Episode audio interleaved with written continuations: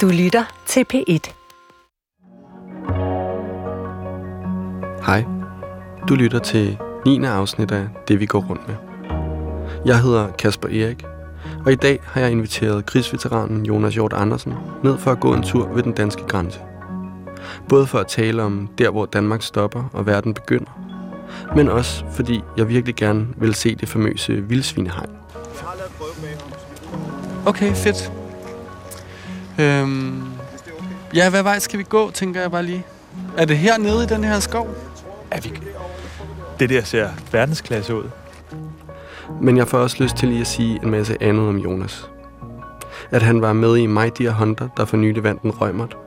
Og at han brugte hele bilturen herned på passioneret at tale om en restaurantoplevelse. Og måske i virkeligheden drømmer om et liv som madanmelder. Udover det er han min fætters fætter. Og så har han PTSD. Så i dag har jeg tænkt mig at spørge ham om, hvordan han egentlig har det. Og hvordan han gik fra at være en af de mest aktive mennesker, jeg kender, til at blive en, der har lært sig selv at gå rolige ture i skoven. Du har været soldat? Ja. Og i Afghanistan? Det er måske lige en fortælling, som jeg sådan efterhånden er sådan lidt ked af, eller lidt træt af, ikke? Altså, den er så... Jeg har den jo med mig, sådan, men det er ikke sådan på den fedeste måde, synes jeg. For mig var det jo sådan, på mange måder et katastrofalt valg, at jeg ligesom valgte at gå den vej der. Hvad år var det? Jamen, vi begyndte den der træning i 2009, og så blev jeg udsendt i starten af 2010. Der er lige en kæmpe chefer derude. En kæmpe chefer. Vi går ind i sådan noget skov nu. Der er jo meget... Jeg tænker virkelig, det er sådan en dansk... Altså, det er meget dansk her. Jeg vil nærmest sige, det må jo være grænsen, det der. Det er tysk. Ja, der begynder at stå ting på tysk. Skal vi lige gå ind i Tyskland? Ja. Altså, vi kan jeg tænker ikke, at den der chef er en form for grænsevagt. Tror du det? Nej. Så? Nå, men det er da vildt nok. Så kom vi også herhen i et andet land i... Men jeg tænker faktisk... Jeg tror faktisk, vi kan gå igennem der. Det, jeg prøver at spørge dig om, det er jo sådan, hvad skete der? Altså, det korte af det lange er, at altså, da jeg kommer hjem, der kollapser jeg fuldstændig mentalt. Mm. Jeg har fået PTSD af mine oplevelser. Den her meget navnkundige diagnose, som rigtig mange soldater stifter bekendtskab med, ikke? Posttraumatisk stresssyndrom. Jeg plejer at sige, at det er sådan, altså, den samlede sum af alt, hvad jeg har oplevet, plus et stort traume betabet af et menneske, der betød rigtig meget for mig dernede, tror jeg, har været... man kan sige, det var det, der sendte mig ud i det der mørke, som PTSD er. Hvor gammel var du egentlig? Jamen, jeg startede som værnepligtig i 2007, og der har jeg været 20 år. Shit. Ja. Det er sådan noget, jeg... Og så blev jeg udsendt som jeg har været 22 år, ikke? Ja, som du har jo også været helt vildt ung. Ja. Hvor er du egentlig sådan i dag? Altså i forhold til de der ting? Det er et godt spørgsmål. Jeg har tit tænkt over, hvor meget jeg nærmest... måske bare sådan har... Jeg ved ikke, hvad jeg skal kalde det. Altså, hvor meget har normen forskudt sig for mig. Mm. Jeg kan slet ikke huske, hvordan det er at være normal. Hvordan det er at have en normal fungerende hjerne. Jeg tager i de forkerte porte. Vil du prøve at beskrive det? Ja, det minder jo lidt om sådan en... Altså, det er jo en dansk bøgeskov, når det er allersmukkest. Jeg har jo valgt at bosætte mig i en bøgeskov også, og... Mm. Altså også som et meget aktivt valg, ikke? For sådan at prøve at... Jeg tror, det kunne et eller andet. Jeg troede, det kunne et eller andet i forhold til at hjælpe mig på vej. Så jeg valgte sådan at... Det var mellemting mellem at flytte ud i skoven og fortsat være et normalt etableret menneske. Så fandt jeg et hus i skoven. Det er meget healende, ikke? Jeg synes, altså jeg er jo i skoven hver dag. Men det er... for PTSD, altså har det sådan forandret måden, du tænker om din krop, eller har det forandret din krop? Ja, det har det helt sikkert. Jeg har altid været et meget fysisk menneske. Mm. Men der er helt sikkert et eller andet der ændrede sig, efter jeg fik PTSD. Mm. Der var et eller andet, der ændrede sig, og min evne til at... Hvis et almindeligt menneske overtræner, så risikerer de at få en fysisk skade, eller de risikerer at blive lidt ekstra trætte et par dage og sådan noget, ikke? Mm. For mig blev jeg sendt helt i... Altså, jeg kunne ikke rejse mig fra min seng, fordi at det manifesterede sig mentalt. Det gav mig, jo sådan en mental stresskollaps at køre mig selv fysisk ud over kanten. Så det var sådan... Det var virkelig svært at balancere det der, fordi at jeg samtidig holdt utrolig meget fast i ideen om, at det her var den eneste måde, jeg kunne genskabe mig selv på. Hmm. Det var den eneste måde, jeg kunne blive til igen på. Det var ved at blive endnu bedre løber. Hmm. Jeg ville være den vildeste ultraløber. Jeg ville være ham, der vandt, 100 km løb, 160 km løb, over alle mulige andre, der ikke havde PTSD. Jeg tænker bare på, om vi skal gå den vej, eller skal vi... Østersøruten. Det lyder meget godt, gør det ikke? Og det er jeg også synes, det lyder meget godt. Fortsat.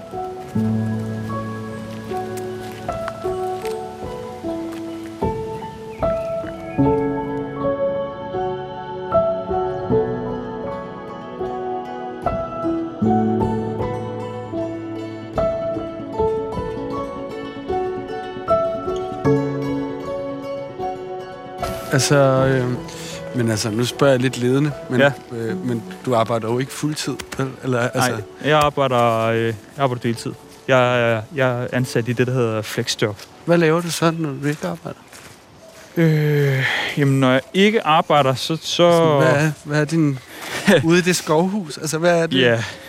Jamen, jeg har jo prøvet at skulle lære mig selv, at det er okay, at... Man kan sige, den tid, hvor jeg så ikke arbejder, hvor de fleste i citationstegn normale mennesker arbejder, der prøver jeg sådan set at restituere mellem arbejde og blive klar til at gøre det igen. Mm. Det tager lidt hårdere på mig, end det gjorde tidligere. Mm. Der er virkelig en stor kontrast mellem mit, altså sådan det her præ-PTSD-arbejdsliv, hvor jeg var, altså... en arbejdsmæssig ret stor kapacitet til nu egentlig ikke at kunne rumme så meget. Mm. Så jeg passer på mig selv ved at sove godt og ret længe. Altså jeg sover typisk mellem 8 og 9 timer hver nat, hvilket jo er ret meget. Og så træner jeg typisk som noget af det første. Jeg har altid løbet meget og har endelig lært sådan at løbe på en god måde. Løb blev sådan noget ekstremt for mig. Det blev sådan en eller anden form for selvskade nærmest, da det var værst, ikke? Mm. Og hvor det slet ikke var rart, fordi at jeg troede, jeg skulle noget andet med løb, men det kunne jeg ikke mentalt, og derfor kunne jeg det heller ikke fysisk. Skal vi gå tilbage? Nej, jeg vil bare... Ja, jeg vil også lige op, fordi det er også sådan... Der er noget vand dernede, og så er der... Men så er, og der er så tyske er der flag. Der vildsvinehegn, og så ligger der ligesom sådan en lille enklave af nogle huse. Der er lidt kolonihavestemning, eller ja. Hvad siger du? Ja, men jo også kun træ. Og så er der bare den her mark med noget meget højt. Jeg ved ingenting om naturen. Og lidt vand. Selv da du sagde bøgetræer, så var det lidt sådan, nå ja, godt du sagde det. Jeg tror, det er bunden af Flensborg fjord, det her. Ja, det tror jeg også. Men det kan godt være, at vi skal gå tilbage af. Vi går jo i hvert fald langsomt, men ja. Altså... Jamen, tænker du det egentlig, når vi går? Altså, tænker du sådan, at vi går sgu lidt langsomt? Ja. Jeg kan jo godt gå hurtigere. Jeg kan virkelig godt lide at gå langsomt. Men det er også, når man går og taler, så føler jeg sådan... Jeg føler, der er sådan et tempo i samtalen, så føler jeg, at jeg skal ligesom sådan... Det er dejligt. Der er noget med sådan at jage igennem. Men det er sådan en... Men nu spurgte du også, hvordan min tilværelse ser ud. Den er gennemsyret af langsommelighed. Hmm. Den er gennemsyret af... sådan, altså velovervejede handlinger. Jeg prøver at gøre alt det, som jeg ved, jeg skal igennem i løbet af en dag. Jeg prøver at gøre de processer smukke. Jeg prøver sådan at kultivere dem, fordi at jeg synes, det er så træls at bruge sin tid på ting, der ikke sådan har en indbygget glæde eller en indbygget æstetik. på en eller anden måde. Så jeg kan godt lide sådan, og jeg kan godt lide ritualer. Hvordan for eksempel? Et dejligt ritual er at pakke tasken med, du ved, et stort, lækkert badehåndklæde og lidt frisk tøj om aftenen, lige inden man går i seng. Og man har jo selvfølgelig optimeret hele sin aften, ikke? Du ved, man har jo ikke siddet og spildt sit liv foran fjernsynet eller telefonen. Du ved, man har holdt sig ude af sådan det blå lys skær de sidste par timer der. Man har måske siddet og læst lidt i stearinlysets skær, og du ved, bare sådan bygge det lækkert op for sig selv. Så har man pakket den her taske, og man går i seng velvidende, at man står op og hopper i sit løbetøj. Og så bor jeg jo sådan i det nordligste af Nordsjælland, så jeg har meget kort til vandet, hvor jeg tit tager ned, og så løber jeg en tur. Jeg har ingen indbygget mål. Det eneste mål er at øge min trivsel og have det fedt. Det der rum, hvor jeg løber, kan noget helt særligt. Altså, der kan jeg virkelig... Det er som om, at tankerne kommer i en mere... I en mere normal fart ind i mig. Normalt kan jeg godt blive overvældet af sådan noget der, men det er som om, at alting justerer sig lidt til, alting tilpasser sig. Og der er sådan et rart sted at være. Og det er næsten sådan en euforisk oplevelse. Og så kører jeg tit ned og bader bagefter, eller bader, når jeg så kommer tilbage fra den der løbetur. Og så kører jeg hjem og spiser en eller anden, du ved... en røvfuld grøntsager og spiser mine vitaminpiller. Ja. Og klokken er 9, ikke? Og jeg har allerede vundet. Ja. Altså, den der dag kan jo ikke tabes. Jeg har trænet min krop. Jeg har fået lov sådan at være med mig selv. Jeg løber rundt i naturen i en time. Jeg har været nede og bade. Jeg har sådan fået den der oplevelse af at være så ekstremt tæt på naturen. Det er faktisk det, der gør, at jeg kan være i verden, som jeg er. Altså, at jeg tillader mig selv at gøre de der ting. Men jeg hører jo også, at du snakker om det som overlevelse. Jamen, det er jo fordi, at jeg ved, at alt det der, det bidrager jo til, at jeg kan trives. At jeg kan være til på en god måde. Jeg kender konsekvensen af ikke at gøre de der ting. Tidligere for mig var det jo ikke... Altså, selvom jeg altid har trænet og haft et fokus på de der ting, så har konsekvensen ved at lade være jo ikke været stor. Hvis jeg lader være med de der ting nu, altså hvis jeg bryder min rytme for mange gange i det der, så er det ret store konsekvenser. Jeg kan også med de der handlinger tilsikre, at jeg kan, du ved, være i den gode ende af mit følelsesmæssige spektrum, som bare er så, som både er sådan helt vildt skrøbeligt, men også er helt vildt stort. Altså, det bedste i mig er så godt. Det er så vildt, det er så... Altså, jeg har aldrig troet, jeg skulle opleve de følelses... Altså, de indre følelsesmæssige stemninger, som jeg har fået lov at opleve de sidste par år. Mm-hmm. Men der står også bare et kolossalt mørke lige på den anden side af det der, og venter på, at jeg begår en fejl. Havde du... Altså, når du snakker om det, så lyder det lidt som om, at du også var sådan et sted, hvor du havde givet op på at føle glæde. Ja, det var jeg. Altså, det er sådan... Depression har fyldt meget som sådan en sekundær diagnose i hele mit forløb. Og jeg har haft depression rigtig længe. Sådan samlet set, akkumuleret set i løbet af de sidste 10 år. Og den er så voldsom. Jeg synes, jeg kender den godt. Men kendetegnene for depression, i hvert fald i mig, det er sådan en kæmpestor apati. Og det er, jeg mister jo sådan set troen på, at jeg har en fremtid, så derfor stopper jeg også med at skabe den. Jeg kan slet ikke rejse mig fra min seng, for at gå ned og sætte mig i min sofa, for at gå tilbage i min seng 12 timer senere. Altså, jeg kan ikke overskue de mest simple ting. Og det er jo der, hvor det er svært, ikke? Hvor man... Jeg kan jo vide med mig selv præcis, hvad jeg skal gøre for at begynde at bryde med det der. Men fordi jeg ikke tror på det. Fordi jeg ikke tror på i morgen. Fordi jeg sådan set ikke har lyst til at leve længere. Hvorfor så gøre det? Altså, hvorfor så ikke bare svælge i det der? Ja. Det har jeg jo gjort nogle gange. Jeg har jo givet mig helt hen til det der. Og så bliver man psykotisk. Og så bliver man indlagt. Ja. Har du været indlagt også med det? En enkelt gang. Det minder om... Og det er sådan, det var jo en livsvigtig lektie, ikke? Mm. Der lærte jeg jo, okay, der krydsede jeg en grænse. Kan jeg gøre noget som helst for ikke at nærme den grænse, eller i det mindste krydse den, hvis jeg er i det der grænseland? Mm. Så er jeg kommet langt.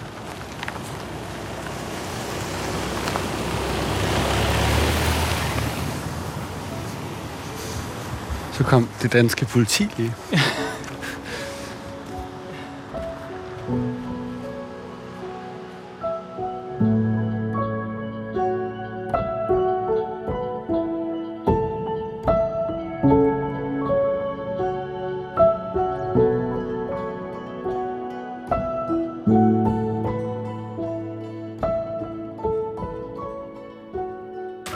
Hej, god tur.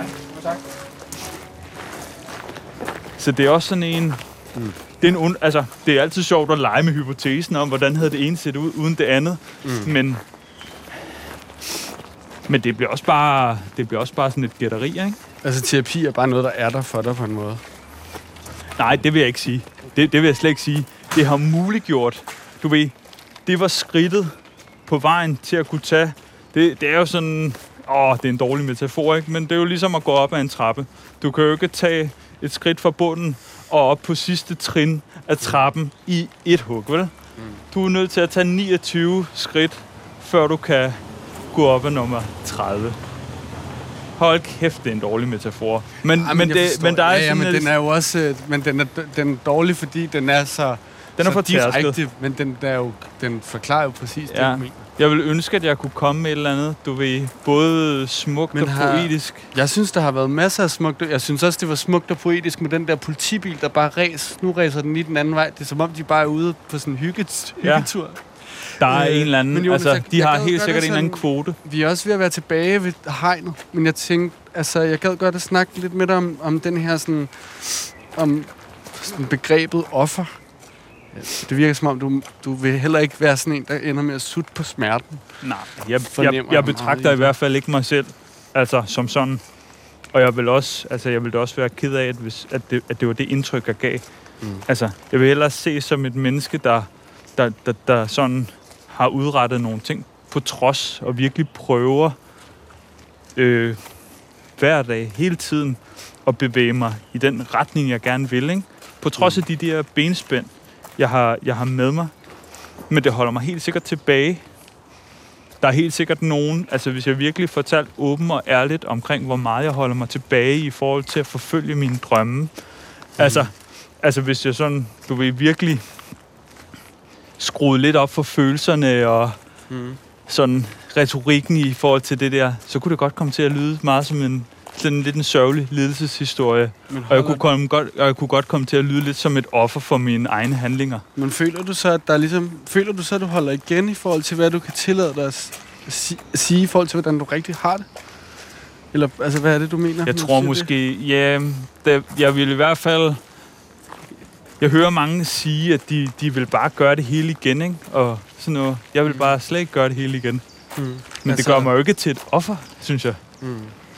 Jeg synes bare, at jeg er blevet klogere, og det er da let at være bagklog. Det er da let at stå nu og se alting sådan retrospektivt og sådan have reflekteret over det 1000 gange. Men det har jeg vitterligt. Og jeg ved godt, at det ikke, det hjælper mig ikke fremad. Måske nærmest tværtimod. Men min hjerne er indrettet sådan, at jeg tænker utrolig meget over, hvordan min livsbane havde set ud, hvordan mit liv havde foldet sig ud, hvis jeg havde truffet et anderledes valg dengang der. Mm. Og det er jo ikke fordi, jeg har fået så meget ud af det her. Jeg kan hente så meget indsigt og gode oplevelser, og sådan den her oplevelse, som jeg beskrev før, det her sådan af mit følelsesliv. Hvordan det har udvidet sig og udviklet sig. Mm. Det er en lille indlejret gave i en ellers alt for høj betalt pris for at tage krig. For noget, man i virkeligheden ikke helt troede på. Man skal ikke sige, jeg i virkeligheden ikke helt troede på, vel? Eller i hvert fald bagefter har rationaliseret mig frem til, var et dårligt valg. Kigger så, så det er fordi, det ligner, der er sådan noget, altså ikke bunkeragtigt, men sådan en, noget sten med sådan et meget rundt hul, og så sådan et lille form for vandfald nede i det. Ja, det er jo en kilde. Det er Abraham's kilde. Du kan drikke den der jo. Men altså, må man godt drikke af den der? Jeg vil så sige, det ser jo ikke helt vildt lækkert ud. Det ser, altså, der hvis det ligger. Der ligger lidt nogle funky ting sådan i...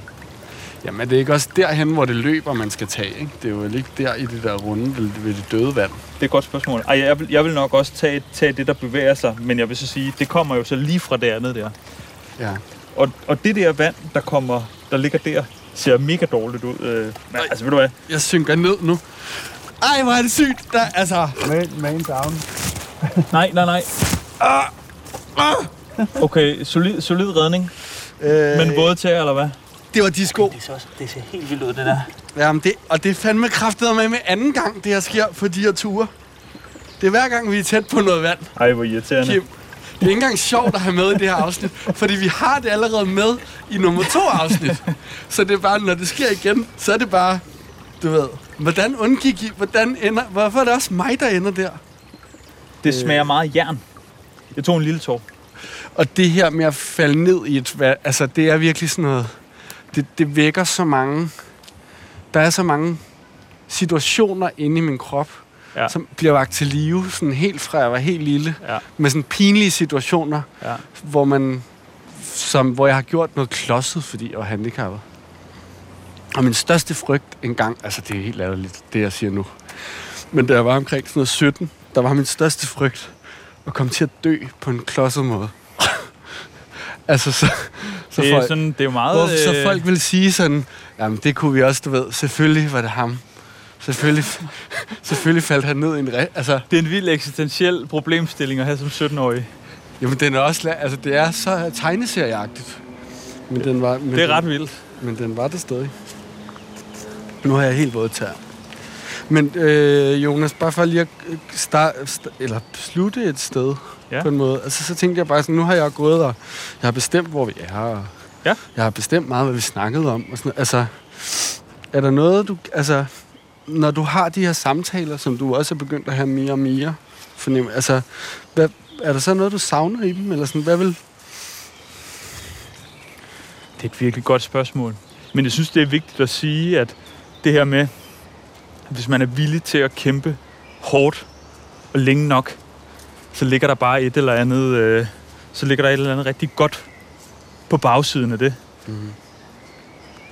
Altså, mine bedste dage nu er langt bedre end mine bedste dage før. Og mine værste dage er langt værre. Før jeg fik PTSD. Mm. Jeg har haft nogle af de bedste oplevelser i mit liv med PTSD. Mm. Jeg ved også godt, jeg har haft det i mange år. Ikke? Jeg har haft det siden min midt-20'er jo, eller sådan noget lignende. Ikke? Mm.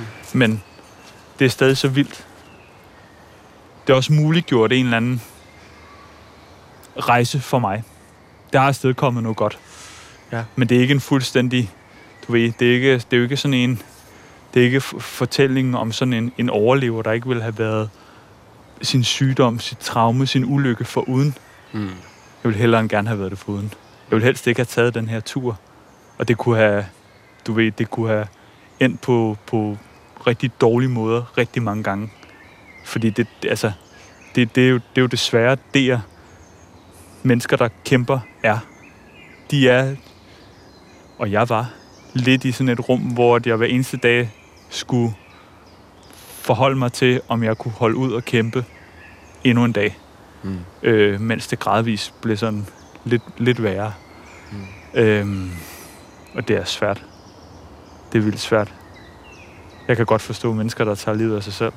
Mm. Og det er så hårdt at sige, og det er så... Altså, det er slet ikke rart at snakke om og sådan noget, men jeg kan virkelig godt, fordi jeg har været der så længe, og jeg har været der så meget, jeg kan virkelig godt forstå folk, der kravler den. Folk, der ikke kan mere. Men hvorfor synes du ikke, det er rart at... Eller... Der er noget ved det, der ikke er rart, men jeg tænker det, altså... Jeg tror ikke, det er rart for mig. Det er tæt på mig. Okay. Det er indlejret i mig. Mm. Og det er, fordi det er og jeg er så glad for, at jeg gjorde det. Ja. Altså, jeg er så glad. Det er ikke fordi, at jeg ikke sådan... Du ved, jeg har ikke siddet med en skarplat pistol eller med pilleglasset. Men jeg har siddet og forholdt mig til ikke at have lyst til at leve hver eneste dag rigtig mange år af mit liv, ikke? Mm. Jeg får lyst til bare... Altså, jeg føler næsten, vi også skal sige, når vi så snakker om det her, altså, det tænker jeg bare, når man snakker om sådan noget som selvmord, for eksempel, altså, der er jo steder, man kan ringe hen. Det er så, altså, og der er så mange mennesker, der er villige til at hjælpe. Virkelig smide nummeret op på en linje for folk, der sidder og kæmper lige nu. Jeg arbejder jo i et projekt, der hjælper veteraner, der kæmper. Og er det for alle? Ikke nødvendigvis måske, men vi vil gerne alle. Kan det hjælpe alle? Måske over tid. Altså, er vi, du ved, perfekte? Nej, overhovedet ikke, men vi vil bare så gerne sådan give vores erfaringer og give vores viden og prøve at skabe noget godt for de mennesker, der stadig kæmper hver eneste dag, eller lige startet på den kamp, der kommer til at tage mange år. Mm. Dem, der er der, hvor jeg var for 10 år siden, og begynder en langvarig, ekstrem hård kamp. Mm. Der er masser af mennesker, der gerne vil hjælpe. Men er du nervøs for egentlig, når du snakker om, hvor lang tid det har taget, at der så er nogen, som vil tænke sådan, okay, det virker helt uoverskueligt, eller det kan jeg ikke, eller... Jeg tror for mig, det, som jeg også sagde før, hvis jeg havde fået at vide, at der på et eller andet tidspunkt i min fremtid, uanset hvor langt frem det så end var, at der var bedring, at der var lys i det der, hvad der føles som et uendeligt mørke på det tidspunkt, så ville jeg elske at have fået at vide. Men det er også det der... Jeg kan jo ikke gøre mig til talsmand for alle, der kæmper. Jeg er jo ikke repræsentativ for alle veteraner, der har fået PTSD. Du ved, det bliver også en meget subjektiv fortælling. Men jeg tror på, at det er vigtigt at vide, at alt kan blive godt igen. Mm. Der er ikke noget i verden, der er så slemt, at det ikke kan blive godt igen.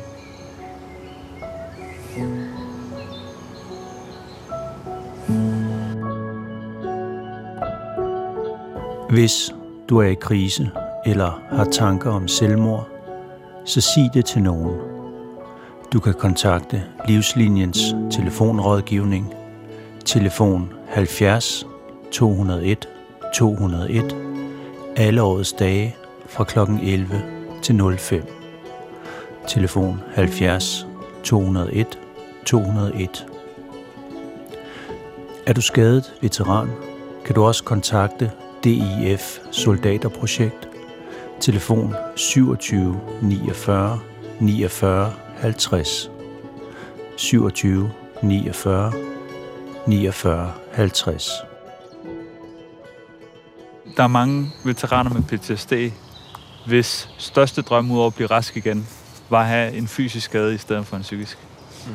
Sådan, altså, som eksplicit siger det, ikke? At man havde mistet ben, for eksempel. Noget folk kan forholde sig til. Det er typisk tidligt i forløbet, når man slet ikke kan sætte ord på smerten.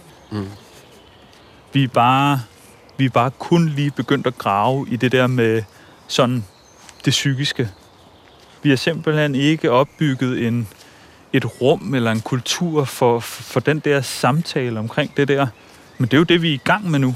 Og altså, jeg vil gerne tage del i den samtale, for den er der lige nu. Der begynder at være et rum for den. Folk er klar til at gå ind i den debat. De er klar til at lytte. De er klar til at prøve at forstå. De er klar til at flytte sig fremad med det her. Modsat 90'erne, som vi talte om, ikke? Hvor det bare var, eller længere tilbage. Hvad hed det så dengang, ikke? Jamen, så havde folk fået granatschok, eller de var blevet lidt skøre af at være i krig, eller alt andet. Men det har jo været fuldstændig de samme symptomer. Det har været det samme... Altså, det der mørke er jo det samme for alle, der befinder sig i det. Mm. Uanset hvad man kalder det.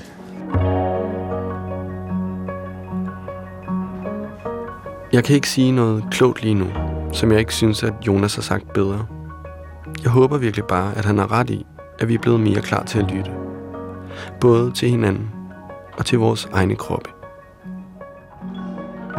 Næste gang har jeg aftalt at mødes med Sargon og Shana ved Brabrandstien i Aarhus. Sargon er både teaterdirektør og instruktør, og så er han engang flygtet til Danmark fra Irak. Dagens afsnit var produceret af Munch Studios for DR Og bag det hele stod Kim G. Hansen, Frederik Bjørn og Hanne Butz Jørgensen. Gå på opdagelse i alle DR's podcast og radioprogrammer. I appen DR Lyd.